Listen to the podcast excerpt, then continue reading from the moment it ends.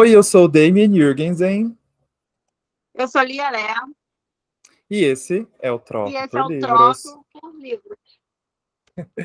Hoje, continuando com a nossa série com os editores, a gente está com a presença da Júlia Forbes.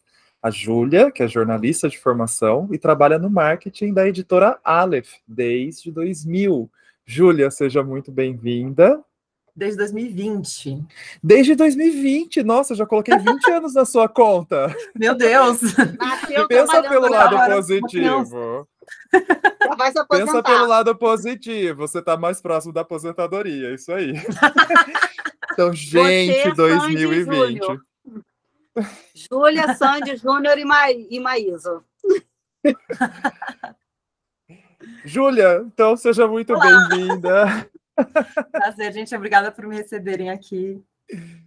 A gente que agradece Prazer você é ter nosso, aceitado o gente. convite, né, de estar aqui com a O- gente nessa gravação, né? E como é de costume, a gente vai iniciar perguntando, né, o que que vocês trocam por livros. Júlia, que é a nossa convidada, então gostaria de começar com essa pergunta assim bem simplesinha, o que você troca Ah. por livros? Vou fazer uma, uma troca que não é difícil de de fazer, mas eu trocaria precisar ir na academia por livros. Ah! Passar uma hora na academia, passar uma hora lendo, eu preferia. Mas, infelizmente, Ah! não é sempre uma opção. Não é da minha turma, da turma dos marombas leitores. Ai, você adorava leitores, nossa! Inveja, eu queria muito ser essa pessoa. Ah, eu não não sou. eu me obrigo, mas eu vou assim na obrigação. Mesmo assim, É, faltei eu hoje. também. Exato. Fiquei lendo.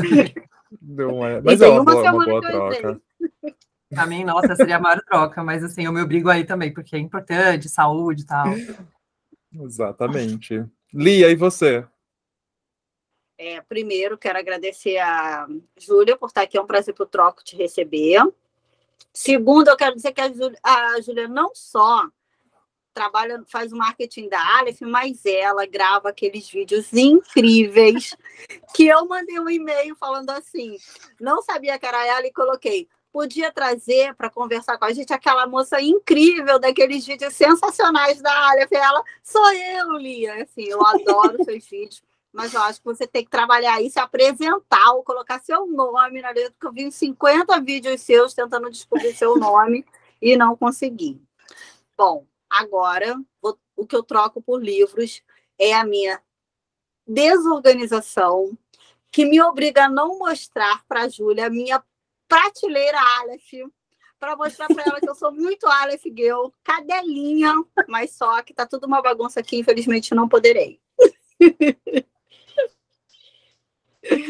Eu adoro sci-fi. e que Mesmo Excelente. se, eu, mesmo se eu não gostasse, eu compraria por todas as capas que vocês fazem. Eu amo as capas da Aleph. Eu compro pela Isso aí. capa. Acho que tem realmente umas capas muito bonitas, eu entendo o sentimento. Bom, eu vou E trocar você, por. Hum, eu, eu tô meio sem ideia hoje, mas eu, eu tô trocando. É que, assim, depois a gente faz um clipe disso. Mas eu precisei comprar estantes novas, né? Porque eu tava com já estantes muito cheias de livros. Então eu tô trocando os espaços vazios das minhas estantes novas por livros, por para ocupar esses espaços. E assim como a Lia, eu também, ó, tenho toda a minha parte Aleph aqui, Duna, tem ali o Asimov, que aliás o Asimov para mim é o favorito assim de, de todos, sou apaixonado. E eu tô influenciando a Lia agora. Então, isso aí, galera. Vamos iniciar aqui, né, o nosso papo então com a Júlia. É, posso começar, Lia? Claro. Então, vamos lá. É, Júlia, a gente começou aí falando de capas, né?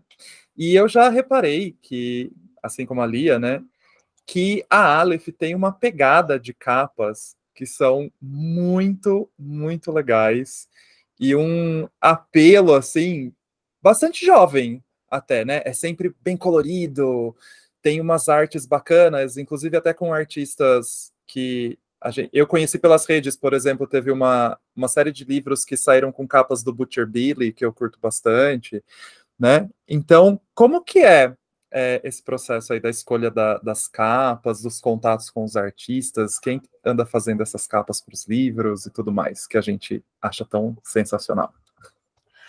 Então, a gente aqui na editora acha que é muito importante, né, trabalhar a capa bem, porque é a apresentação do livro, né? As pessoas têm essa coisa, ai, não julgo o livro pela capa, o que importa é o conteúdo, mas ao mesmo tempo a capa é como a forma como o livro se apresenta. É, então, ela é muito importante para poder chamar atenção e também trabalhar o livro numa totalidade, né? O livro não é só as palavras que estão dentro, é, é todo todo o formato, todo o objeto.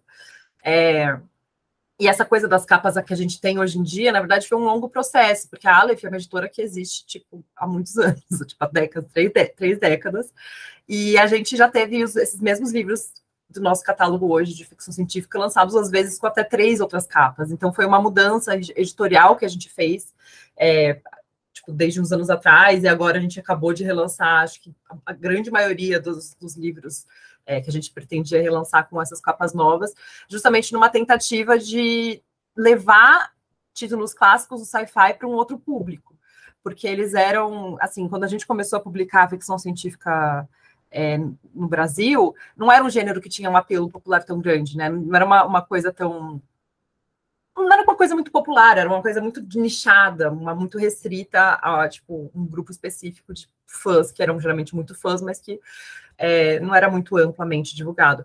É, tanto que no começo você vai ver as primeiras capas da editora e elas até não eram tão explicitamente ficção científica, sabe? Tipo, não tinha tipo, sabe, a Veduna é uma coisa tipo mais deserto, não tinha tipo um verme de areia que nem as nossas capas de agora tem. É, e aí, conforme a gente foi crescendo nesse mercado, e o próprio mercado foi mudando, então a gente começou a poder apostar mais em capas que chamam a atenção do leitor por isso também. E a gente também consegue fazer conexões, por exemplo, a gente tem muitos livros que são baseados em é, muitos livros que viraram filme. Então a gente consegue também chamar a atenção dos leitores a partir disso. Tipo, tem gente que não sabe que Laranja Mecânica é um, livro antes de ser um filme. É, então é uma boa forma de tipo convidar as pessoas a conhecerem essas obras e quando você tipo chama a atenção para essas referências da cultura pop, tipo Blade Runner, é, Laranja Mecânica, Planeta dos Macacos, na, desde a capa, é mais fácil de você ter esse, essa vontade do leitor de pegar o livro na, na, na da prateleira, assim. É, aí só sobre o processo, isso aí, quem cuida é o editorial, né? A gente tem, a gente, na verdade, aqui na Elephant não é uma editora grande, a gente tem poucas pessoas, é, então a gente tem um diálogo bem grande entre a gente, tipo, entre os diferentes setores, para poder, tipo, colaborar e dar opinião, e falar, ah, eu gosto dessa capa, não gosto, eu gosto desse artista, é, então a gente tem uma boa conversa entre os diferentes departamentos, é, mas é isso, a gente tem tem que ter esse cuidado de ter uma, uma pessoa trabalhando com é, o, o artista e dando uma orientação e pedindo para fazer pequenas mudanças para poder casar com a visão do livro e tal. É interessante você ter citado isso. Duas, dois, duas coisas que eu vou comentar, né? Da relação com os filmes, que uma coisa que eu apreciei muito foi porque o primeiro volume de Duna que eu tenho, ele tem a luva com a capa do filme. E eu agradeço muito vocês fazerem isso, porque eu sou das pessoas que são haters de capa de filme. Então, você também? Eu também. Então, assim, Odeio. sendo uma luva, eu posso tirar e fingir que aquilo não aconteceu.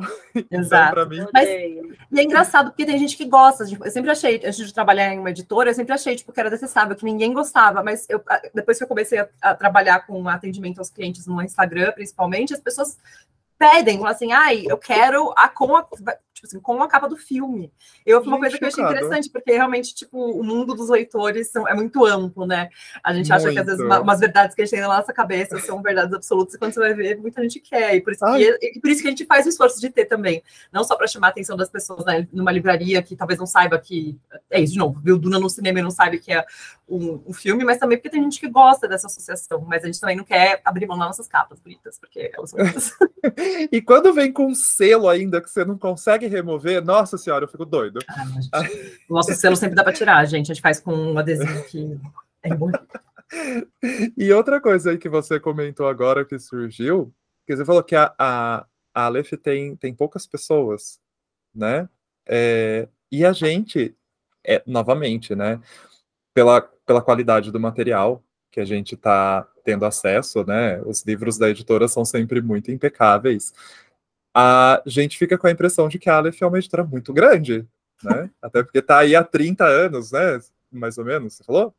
Isso. E então a gente fica assim, nossa, deve ser uma baita editora. E aí a gente descobre assim que são poucas pessoas, a gente fica chocado.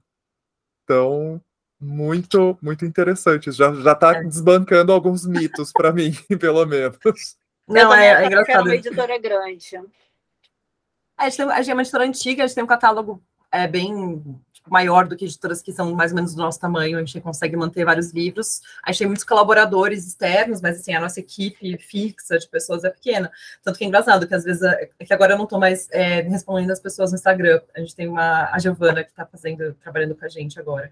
Mas durante muitos anos era o meu papel, né? Eu ficava conversando com as pessoas pelo Instagram e as pessoas falavam, tipo assim, me mandavam uma mensagem no Facebook e outra no Instagram, e aí eu respondia a pessoa falando, não, eu vi que você mandou uma mensagem no Instagram, a pessoa ficava meio confusa, porque ela achava que eram duas pessoas diferentes iam responder. A pessoa mandava um e-mail, eu falava, não, sou eu, sou sempre eu. Eu colocar que você for mandar mensagem para ela, vai ser eu que vou responder. Então, assim, é engraçado essa, essa. Também uma coisa que eu também não sabia, até eu entrar, fazer, fazer uma entrevista lá, lá na, no escritório da editora, e foi tipo uma revelação. Eu cheguei lá e tinha tipo 10 pessoas sentadas, eu fiquei tipo, nossa. Que massa. Lia. É, isso que você falou ainda no assunto das capas, Laranja Mecânica é, é, um caso desses, né? Acho que Laranja Mecânica tem três capas. Porque é.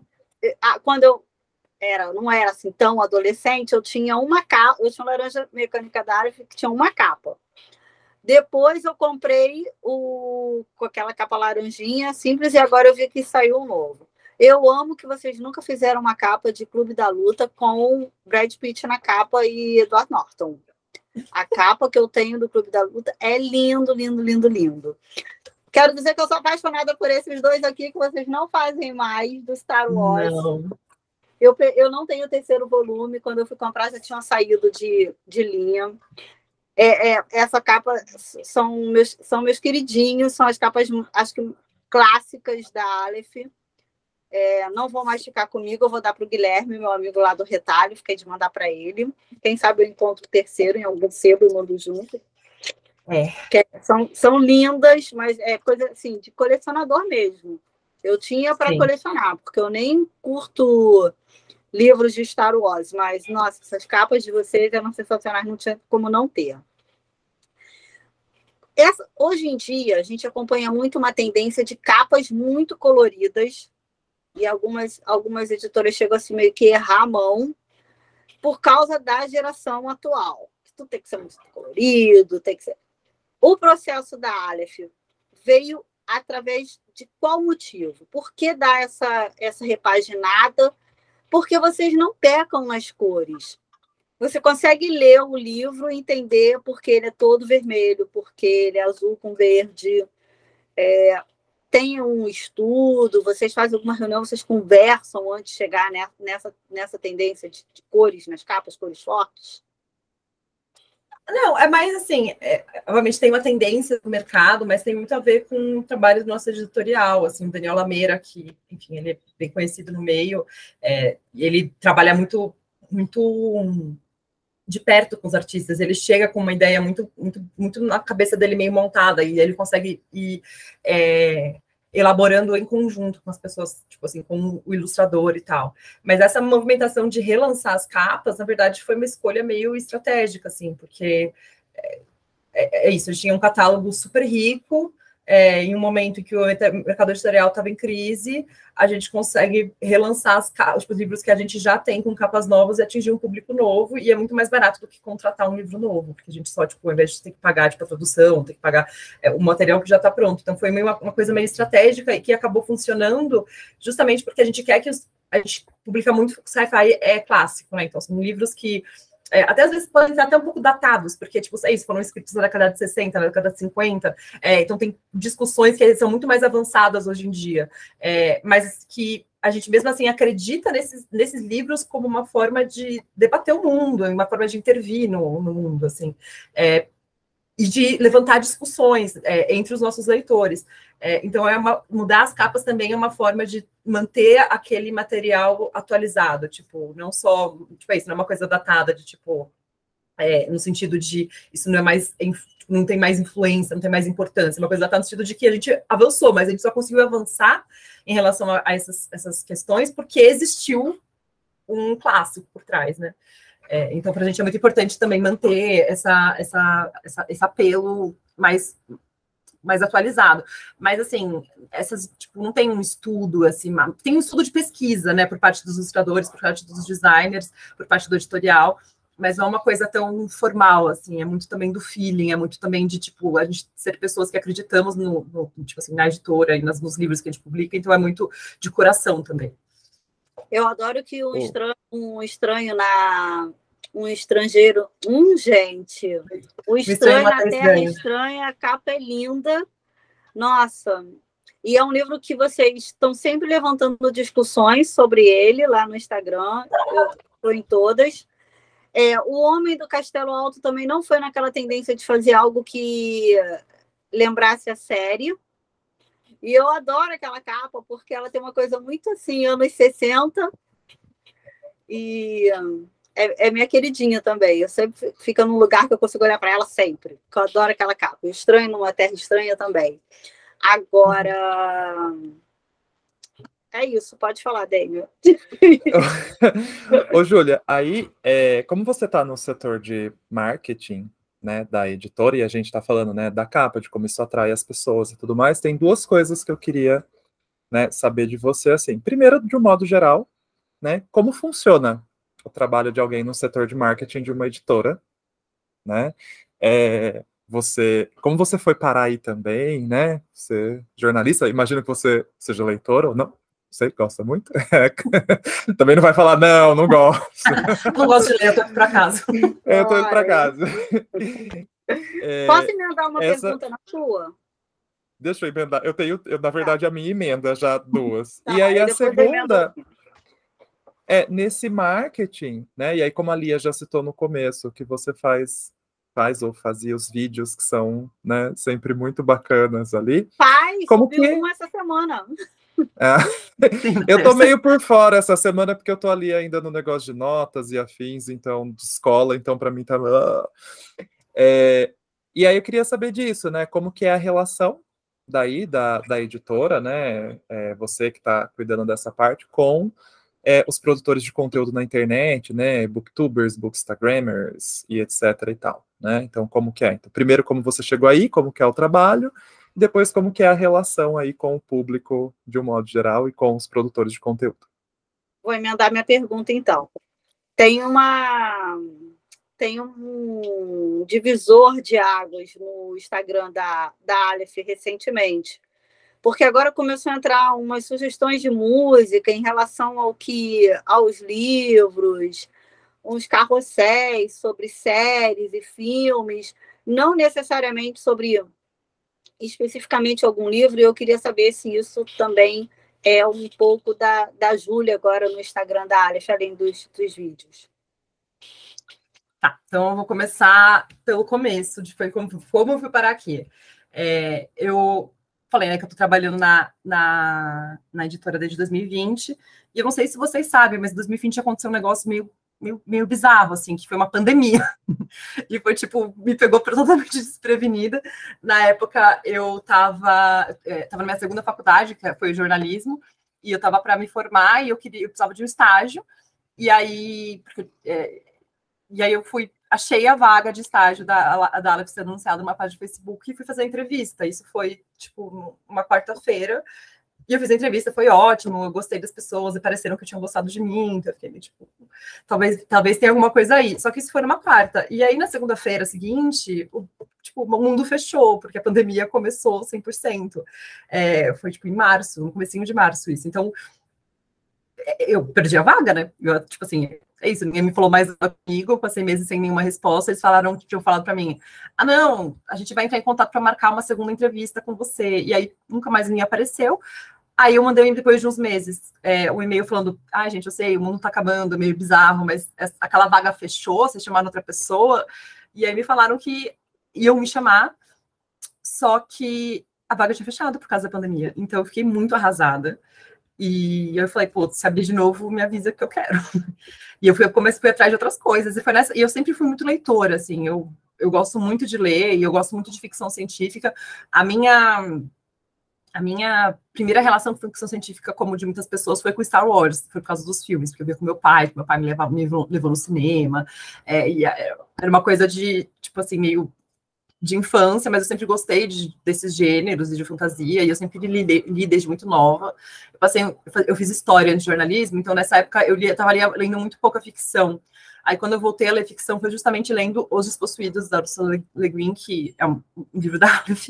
Na época, eu não sabia. Eu li, inclusive, a edição em inglês. É, só que é meu livro favorito de todos os tempos, e foi isso que me fez voltar a ser leitora. Então, a ficção científica sempre teve um papel muito grande na vida de leitora depois dessa fase, assim. E aí, eu estava muito animada de trabalhar numa editora e tinha dado tudo errado. Só que aí, depois de uns meses, eles entraram em contato de novo comigo. É, foi a Natália que trabalhava comigo na época. Ela mandou um e-mail falando assim: então, Ju, a vaga voltou, a gente quer você. E aí eu falei, bora. Eu estava numa assessoria de imprensa na época, e eu estava odiando. É, então, eu comecei a trabalhar como estagiária, e daí foi isso. Eu era estagiária, e aí depois eu fui efetivada, e aí, tipo, sabe, fui ficando e crescendo, porque eu, eu realmente gosto muito de trabalhar lá e fico muito feliz de ter tido essa oportunidade de continuar conseguindo. É, e aí foi uma coisa de ficar me sentindo mais confortável também. Então você pensa, tipo, há um tempo atrás não tinha vídeo, eu não gravava vídeo para o Instagram da Aleph. Tipo, uma coisa começou no mais ou menos no meio do ano passado. Foi, foi um processo de eu ficar me sentindo mais confortável para poder.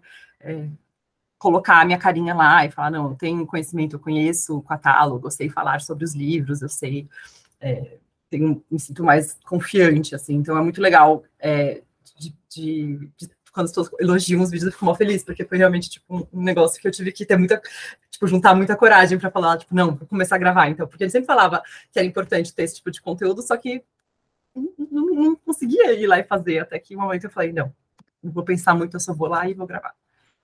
É, e aí foi, eu cheguei, assim, o trabalho é isso, né? Como eu comecei como estagiária, eu comecei, tipo, bem, bem básico, assim. No começo eu cuidava só do Instagram respondia mensagem, respondia comentário. Aí depois eu comecei, aí, tipo, aí resolvia outras coisas também. Tipo, é isso, parcerias é uma coisa que a gente, tipo, é um grande trabalho do marketing também, fazer parceria com as pessoas. Então, isso envolve um contato, é, envolve pensar, tipo, conhecer os produtores de conteúdo e pensar, não, esse livro tem a ver com tal produtor de conteúdo, isso combina com não sei o quê. E a gente, mesmo antes de eu entrar, tinha esse, essa importância do conteúdo, tipo assim, do, do marketing não ser só, tipo, uma coisa de propaganda, tipo, comprem esse livro, comprem esse livro, mas ser uma coisa de conteúdo também.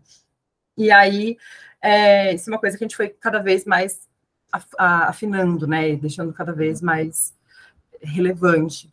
É, e aí, eu já me perdi, quais eram as outras perguntas?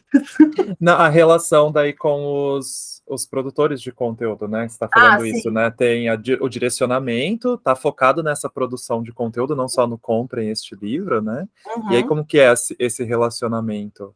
Do, no então, trabalho é seu da Aleph.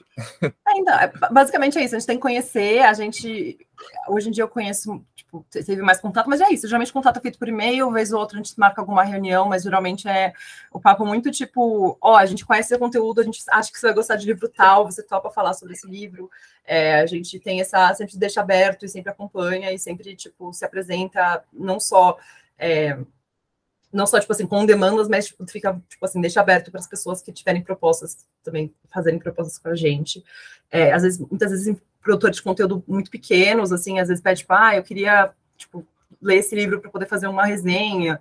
É, e a gente fala, pô, o cara não tem tantos seguidores, mas ele tem um conteúdo massa, então a gente pode, tipo, a gente manda o livro para a pessoa. Então a gente tem essa, essa, essa essa, essa conversa, assim. Obviamente não é sempre que dá, porque a gente também tem um limite de livros que a gente consegue enviar, mas a gente sempre tenta ter essa conversa porque a gente acha que é, tipo assim, literatura também é isso, né? Também é conversa, e a gente acha que ninguém melhor do que conversar sobre os livros do que os leitores, que os produtores de conteúdo que tipo, estão lá fazendo isso por amor também.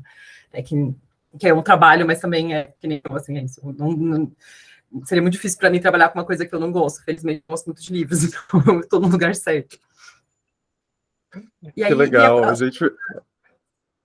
Opa, desculpa, pode falar, Júlia. Não, eu só, eu só, não lembro qual foi a pergunta da Lia, se eu respondi ou não. como, como foi essa mudança agora do Instagram da Aleph ser mais pop, não falar de livros, mas não só falar de livros, falar de ficção científica. Eu sempre, sempre acho que vocês falam de ficção científica, e dentro de ficção científica dá para falar de meio ambiente, ah, de como essa guerra está acontecendo no livro tal, vem falando sobre isso. Faz uns links, fala de rock, fala de música, David Bowie. Amo. É, então, isso é uma coisa que é isso, a gente sempre, sempre priorizou muito o, a produção de conteúdo, tipo assim, mesmo internamente, né? A gente sempre quis fazer marketing de conteúdo. É, só que de um tempo, de um tempo para cá, a gente veio trabalhando internamente por uma pequena mudança de marca, que a gente já deu uma adiantada para isso. Não sei se chegaram a ver é, para a coluna do Walter Porto na Folha. É, e que a gente tipo, não vai sair da ficção científica, mas a gente tá, vai.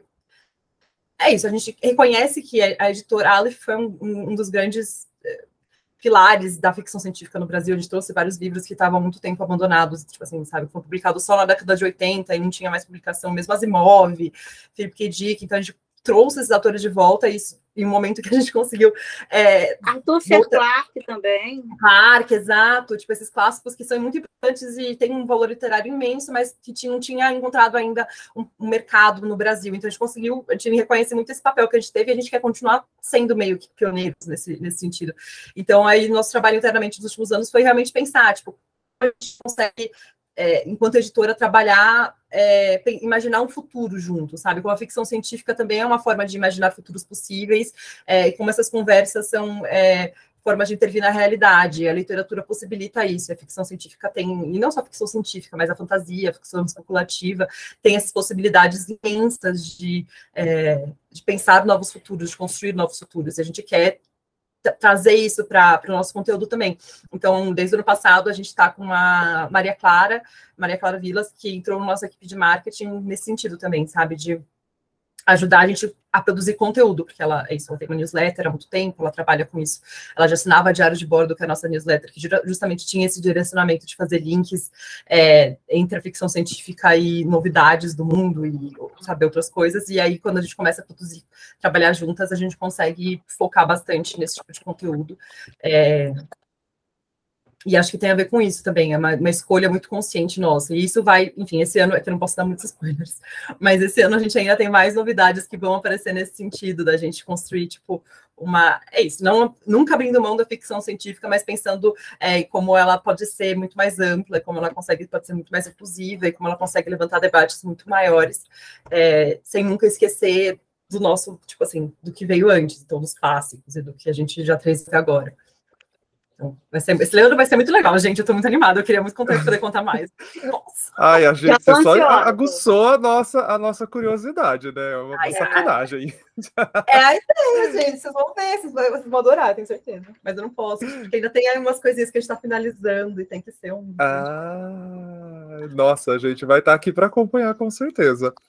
É, Júlia. Estou super ansiosa. É, uma coisa que eu ia aproveitar aproveitar e perguntar aqui, assim, que a gente tem, né, os clássicos, né, sci-fi, ficção, tudo mais na Aleph, que até fiz o coraçãozinho ali, porque, assim, o Asimov, gente, para mim, ele é o, o cara da ficção, para mim, ele é o favorito, que lançado pela Aleph. Fundação, assim, tô tentando fazer ali a ler, porque eu acho, sim, mente explodiu. vou te falar que Periféricos é, furou todas as minhas filas de leitura, tá?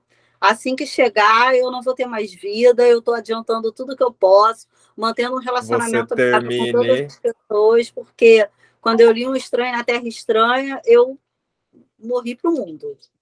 Você termine a saga dos robôs primeiro, que a gente tem que gravar os programas, como a Júlia falou, a gente tem que manter o relacionamento. Ah, é. Então... Mas... Não, meu sabendo, já está tá na ponta da língua para gravar.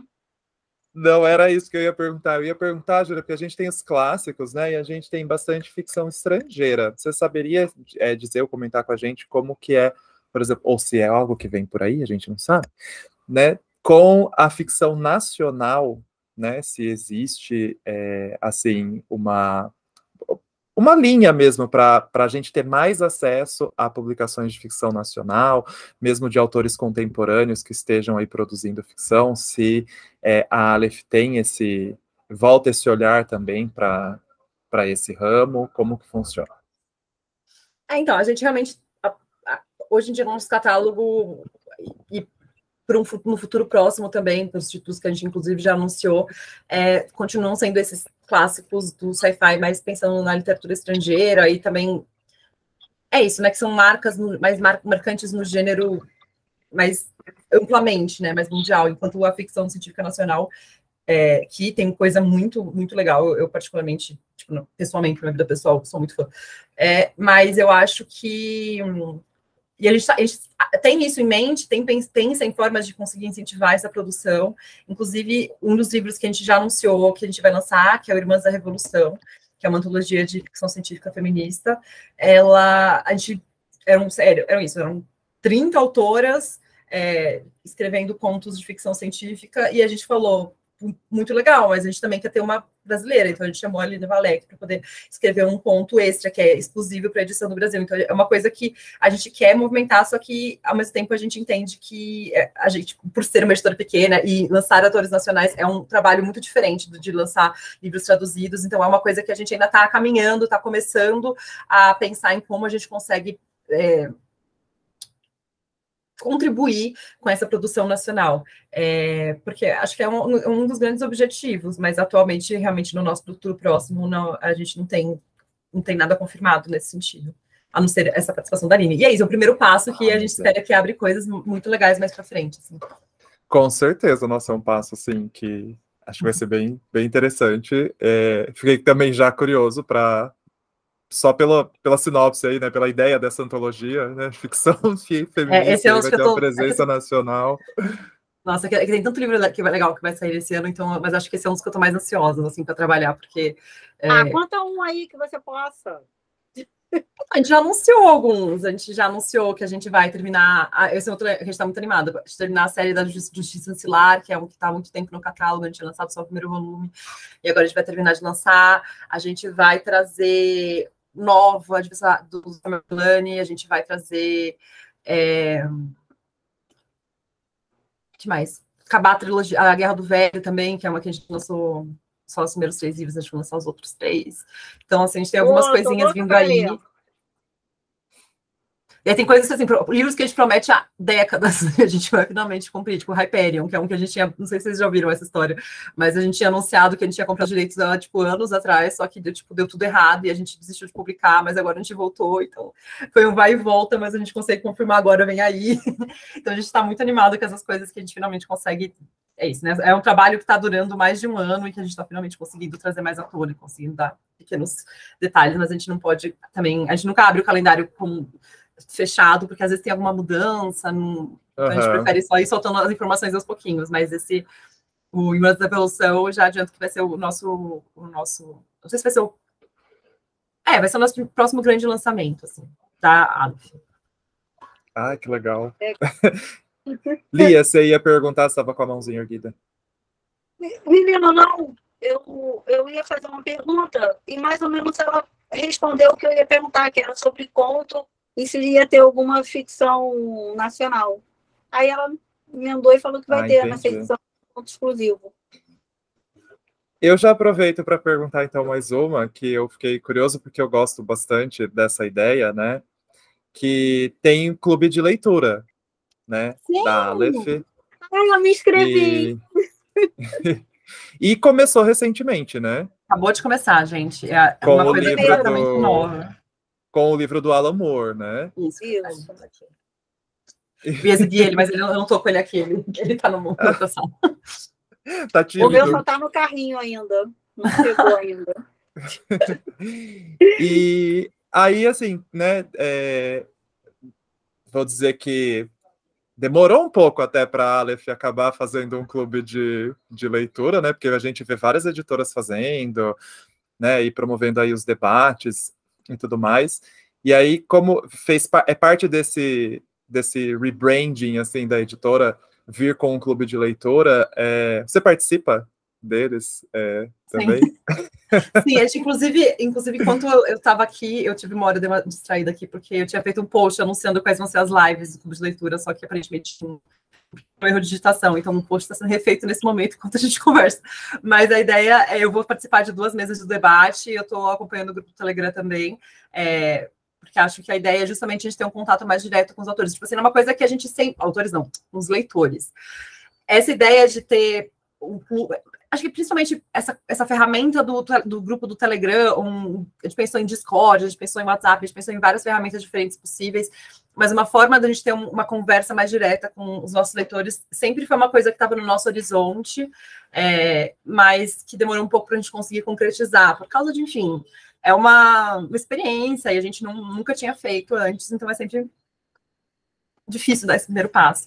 Mas a gente ficou muito feliz de a gente ter conseguido trazer, transformar isso em realidade. Então a gente está meio que. Esse clube do, do Iluminações, a gente está com essa ideia desde antes do livro sair, é, porque a gente pensou que é um, um formato legal de, de, fazer, né? Que é um, são contos, então os debates, são contos meio bem densos, assim. Um, o Alan Moore é, não é um autor, tipo, fácil, assim. Então é, é legal de conversar, tipo, de ler em, em, em, grupo, porque você consegue trocar ideias e é, pensar em coisas que você não tinha pensado antes. É, e aí, aí, aí é isso, assim, a ideia é a gente conseguir conversar no grupo, é, é, conseguir conversar na live, é conseguir tipo, ampliar um pouco essa nosso contato, porque acho que isso é, é muito legal e é, eu estou muito animada para, tipo, estou muito feliz que está dando certo, então de ficar tipo, toda felizinha lá no grupo Telegram, tipo assim, ah, o que eu vou postar hoje? Aí eu, eu comento o meu próprio, o meu próprio, ao invés de comentar só como Aleph, eu comento como Júlia mesmo, porque eu falo, tipo, não, eu quero participar também, eu quero me dar minhas opiniões, eu não quero ser tolhida pelo perfil do editor.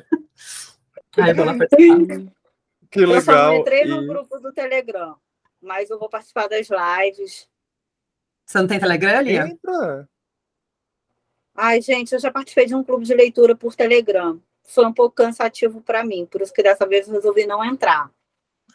Respeite seus limites. Acho que é importante isso. o Alan Moore, ele é, ele é um autor né, bem desafiador e acho que vai crescer bastante assim nas pessoas o debate, né? E pensando nessa ideia, né, de ser desafiador, desafios, qual que é o maior desafio, assim, do, do trabalho com livros de ficção, né, numa editora que a gente achava que era uma editora grande, mas não é uma editora tão grande. Quais os principais desafios desse trabalho todo, Júlia? Ai, vou emendar uma pergunta, então, na do, do Demi. Ai, a gente está tão parceirinho hoje, amigo. Hoje ela tá carretinha, ela só vai emendando aqui, ó. É porque é, não é um nicho fácil. Esse de ficção científica é um público bem chato. Exigente. Exigente, que às vezes é, é, é muito conservador. O leitor de ficção científica ele é muito conservador. E como é que está sendo para vocês isso? É polemizar um pouco, né? Porque às vezes a gente tem aquela coisa. Tem coisa que é legal e a fanbase estraga para diabo. É a minha relação, confesso, com Duna. Então, pronto, falei. É a minha relação com os leitores lá do, do Instagram da Aleph do Estranho na Terra Estranha. Nossa, Ô, Júlia... um comentário ali, quase me mataram. Ô, Mas Júlia, só para pessoas chegaram juntas. Essa é uma cutucada na Lia, porque a fanbase chata de Duna é a Lia. ah, fala sério, eu não sou chata. Eu não sou chata. Eu só acho que você tem que adiantar a sua leitura, porque tem uns livros que você tem que chegar nele. Filhos do, de Duna é maravilhoso. Vamos, vamos um deixar ela responder o que a gente perguntou. Eu, te, Vai, eu tenho lá. um trauma, Júlia. Eu tenho um trauma que foi curado pela Aleph, porque eu li uma edição de Duna há 20 anos. E, nossa, 20, muito mais de 20. E era um livro horrível, porque era, era, era toda a história num livro só. E, e era horrível, é, foi traumatizante. Aí, quando vocês lançaram, eu comecei a ler e, nossa, eu fiz as pazes com Duna. Ai, porque mesmo lendo aquele livro porcaria, eu sabia que, que, que era maravilhoso. Sim. Não, Duna é um livro, para mim é muito especial, inclusive, porque é o livro favorito do meu pai. Então, é, quando eu comecei a trabalhar na Aleph, ele ficou tipo, ah, eles publicam Duna, ele ficou mó feliz, assim. Aí quando, eu, quando é que quando a gente imprime o livro, aparece o nosso nome lá, tipo, como tipo, assim, comunicação. Aí, muito feliz quando eu saí no livro, ele tipo, mostrando para os amigos dele, achei fofo. É, mas eu esqueci qual foi a primeira pergunta que vocês fizeram. Foi do, dos desafios de se trabalhar, né, com ah, numa editora acho... pequena, né, e nesse uhum. nicho de sci-fi, fantasia. Eu acho que são, acho que tem dois, tem, tem, um desafio que eu acho que é um desafio de todo o mercado editorial, que é, acho que é o mais básico, que, como que a gente pensa que é quando, como é, manter a literatura e a leitura como uma coisa relevante, porque acho que tem. Eu não sou dessas pessoas que acham que a, a tipo assim, a literatura é uma tipo, é antagônica a outras formas de cultura ou entretenimento. Tipo, não acho que assim, ai, posso ler um livro e jogar um videogame, eu posso ler um livro e assistir uma série. Tipo, assim, acho que são coisas que, que, se, que disputam necessariamente. É, mas eu acho que. É porque não, não, disputam necessariamente, eu acho que tem essa, essa questão de. Um, é um hábito que as pessoas têm que cultivar. Então, acho que manter esse hábito vivo é um desafio de todo o mercado editorial, porque é uma coisa que, tipo, é, é, é diferente de, tipo, assistir televisão, que é uma, é uma, coisa que demanda um pouco mais de esforço, demanda, demanda um pouco mais, tipo, de uma coisa mais ativa é, da leitura, que é particularmente porque eu gosto tanto de ler, mas eu entendo que isso, né, às vezes, é uma, uma, uma, uma tipo, uma forma de convencer as pessoas a lerem.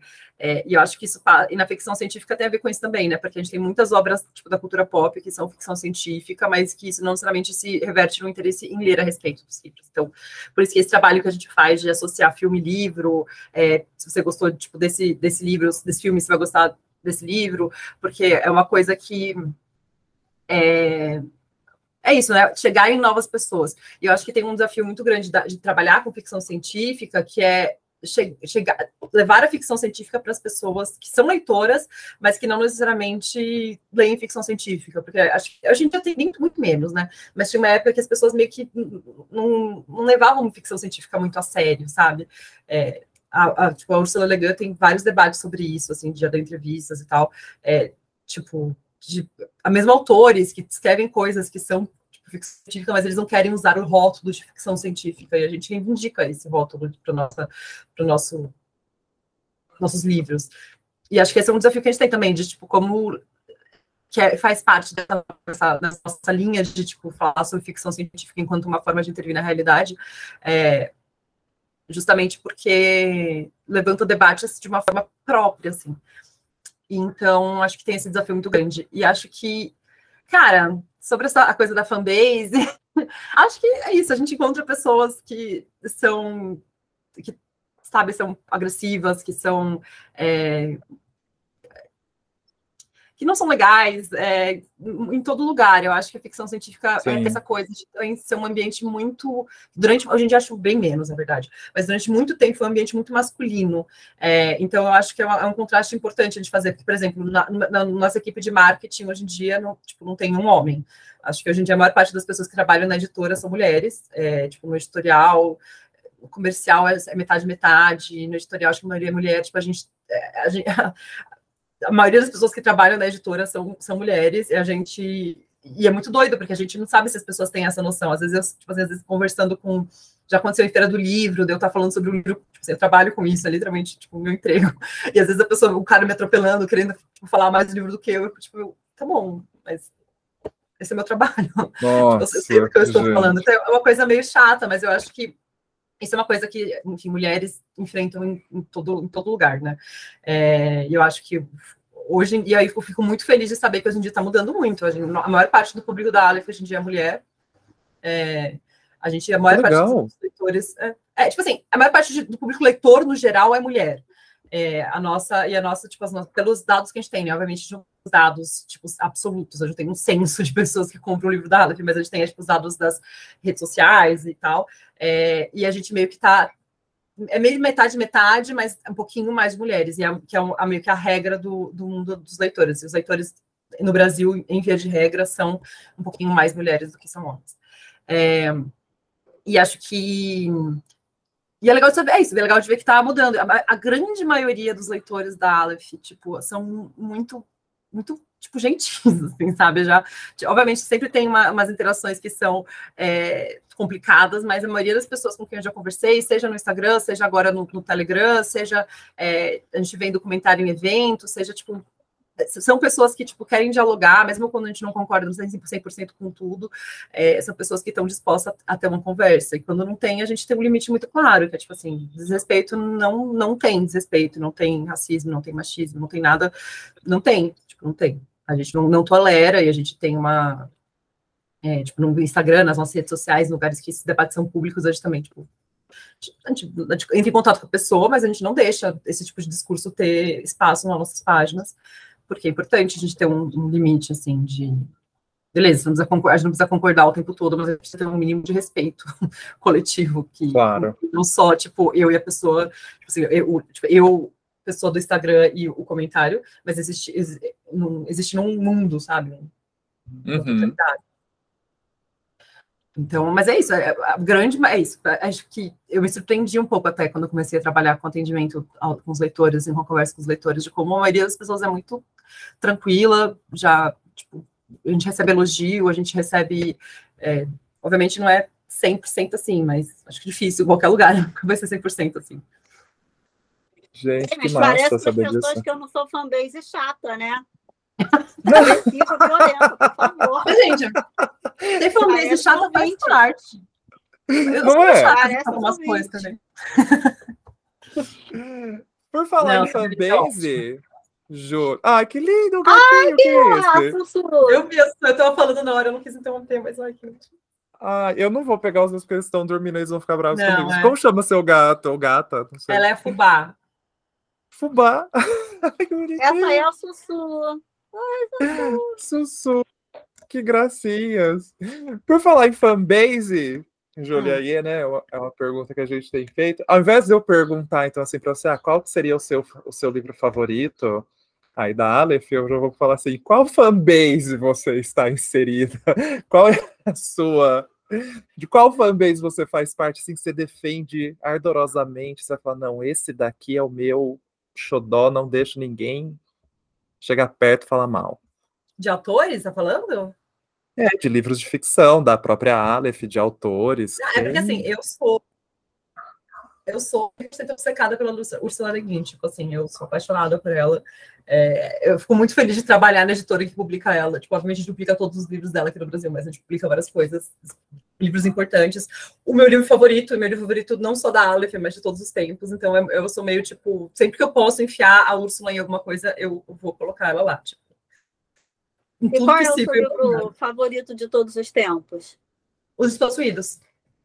Os Despossuídos. Ah. Para quem eu, nunca eu leu. Nada da Úrsula. Nunca li. Isso que eu ia falar. Para quem nunca leu ela, e você que é aí, né, a, a, a fanzona, por onde que você indica começar? Olha, eu não, eu comecei pelos Despossuídos, né? É... É que eu acho que assim, o, o, melhor texto dela é a introdução de Mão Esquerda na Escuridão. Tipo, não, não, não só. Tipo, o, o, livro em si é maravilhoso, mas a introdução, quando ela fala de, de, Mão Esquerda, ela fala sobre ficção científica, sobre ficção em geral, sobre essa coisa de tipo a ficção não ser uma forma de prever o futuro, mas uma forma sobre comentar, de comentar sobre o nosso presente. É, e para mim é isso que é ficção ficção científica, ficção não científica, qualquer tipo de, de ficção, para mim é isso. É, então, eu acho que esse, esse, tipo assim, recomendar um texto da Úrsula, recomendar a introdução desse livro.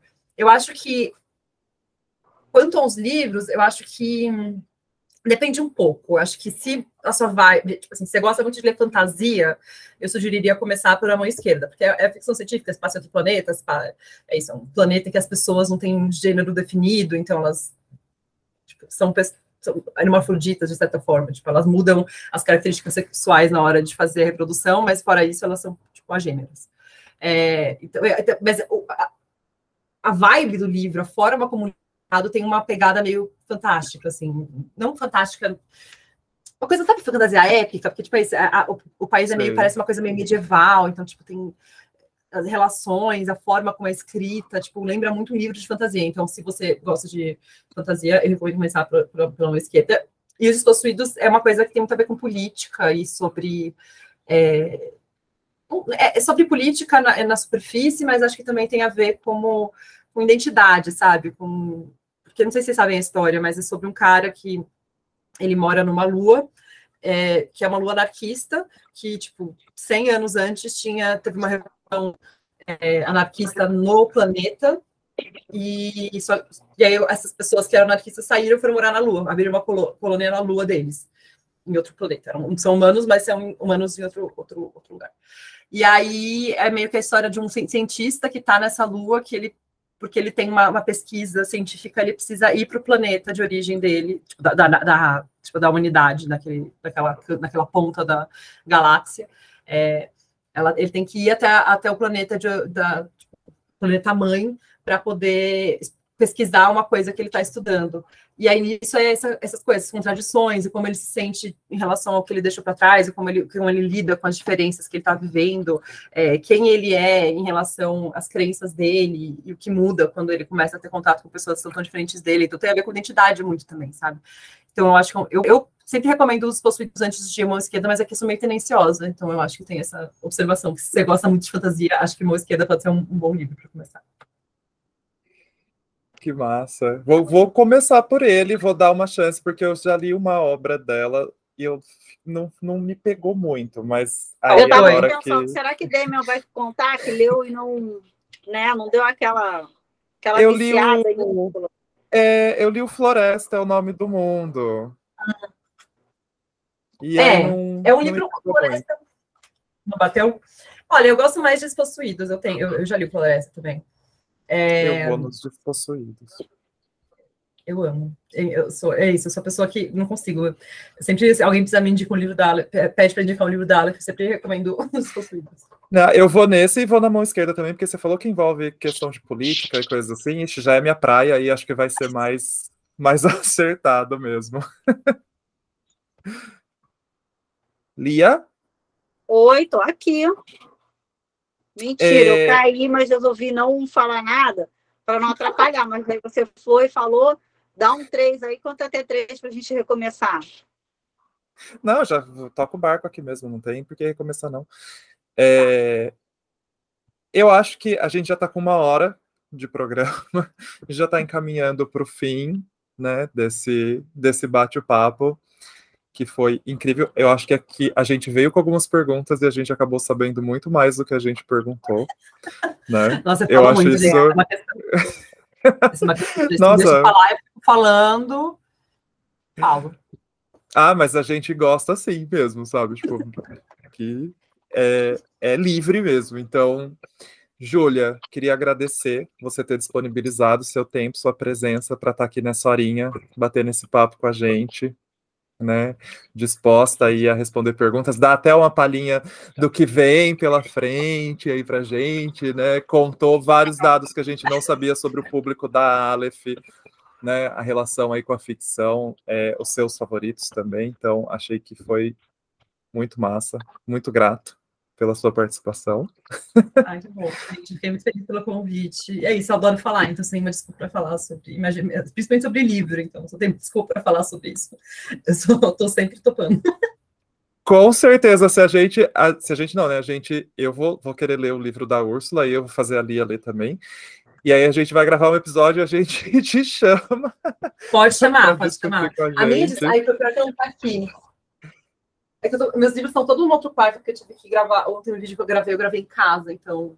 Ai, eu tive que levar uns livros para outro lugar. Mas o meu Os Possuídos, ele é cheio de, de post-it, todo rabiscado. Tipo, eu sou, tipo assim, sabe quando você lê a coisa você pira tanto? E foi minha releitura, na real, porque eu- a primeira vez que eu li, eu li o livro do meu amigo. Me emprestou. Aí quando eu fui reler, eu falei, não, cara, esse livro é meu, então eu vou rabiscar, rabisquei tudo. Aí esse eu não empresto. As pessoas pedem e falam, tipo, ai, me empresta seus possuídos para eu ler. Eu falo, não, esse é meu. Você pode. É. Aí, mais uma coisa que eu fiquei de- sabendo, que É. você é dessas, então, que rabisca. Sim. Eu amo. Eu também Assim, rabisco. Depende do livro, assim, tipo, é, geralmente quando eu gosto muito do livro, quando me faz pensar, tipo, esse- os possuídos são uma coisa meio assim, eu já tinha lido a primeira vez, né, quando eu reli eu queria registrar as coisas que eu pensava, porque é, eu- quando eu terminei de ler as possuídos a primeira vez, a primeira coisa que eu fiz foi, tipo, pegar um, tipo, uma, um negócio no computador e escrever, uma- não era para ninguém, né, era uma resenha aberta, mas era é, uma resenha para mim mesma, para eu poder lembrar o que eu tinha pensado do- durante o livro é, de leitura. E aí, quando eu fui reler, eu falei, não, agora eu quero fazer a mesma coisa, só que eu quero marcar no livro, para poder, tipo, depois, quando eu reler a terceira vez, eu já ter lá todas as ob- observações. Então, tem coisas que eu penso, ideias que eu tenho, é muito, tipo, é uma janelinha para o meu cérebro, e por isso que ninguém vê. Que legal. Os livros de Duna também são bem rabiscados. Um Estranho numa Terra Estranha é um livro que eu rabisquei muito também. Ela tem muitas coisas. É, apesar de hoje em dia ter várias considerações a ele, mas é um livro que eu, eu curti muito ler. Eu acho que um livro rabiscado é aquele livro que você curte demais aquele momento que você está passando com ele, te traz várias associações. Bom. É, eu acho que uma vez, só uma observação, que uma vez uma amiga minha me disse é, um negócio que me marcou muito, que foi, que foi como, na verdade, que foi, ela me deu um livro e aí eu tinha, eu levei ele para uma viagem, ele acabou molhando um pouco. Aí eu fiquei me sentindo super culpada, e quando eu devolvi, devolvi para ela, eu pedi mil desculpas. Eu falei, não, eu te compro um novo. E ela falou, não, não precisa, porque o livro é um, tipo, uma.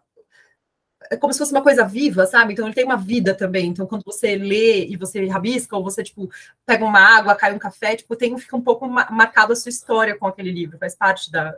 Ter um livro também é ter uma coisa que você não não é só uma, uma coisa para ser exposta, é uma coisa para ser vivida. E eu vivi aquele livro quando eu li ele, e aí quando eu devolvi ela, ficou tipo, não, mas ele tem agora a sua marca também. Foi tipo essa chuva que ele pegou. É ele fica com as cicatrizes, né? Exato, exato. Aí quando ela falou isso, eu comecei a pensar de uma outra forma. É, e assim, depois, quando você trabalha em uma editora também, você pega um pouco do, perde um pouco do apego ao livro físico, porque eu estou cercada por livros o tempo todo. Então você tem uma, eu tenho um desapego um pouco maior. É, então, assim, eu, eu, tenho essa coisa, mas desde essa fala que minha amiga me fez, eu fico, tipo, nossa, eu quero que meus livros tenham a minha cara, tenham a minha marca, tipo.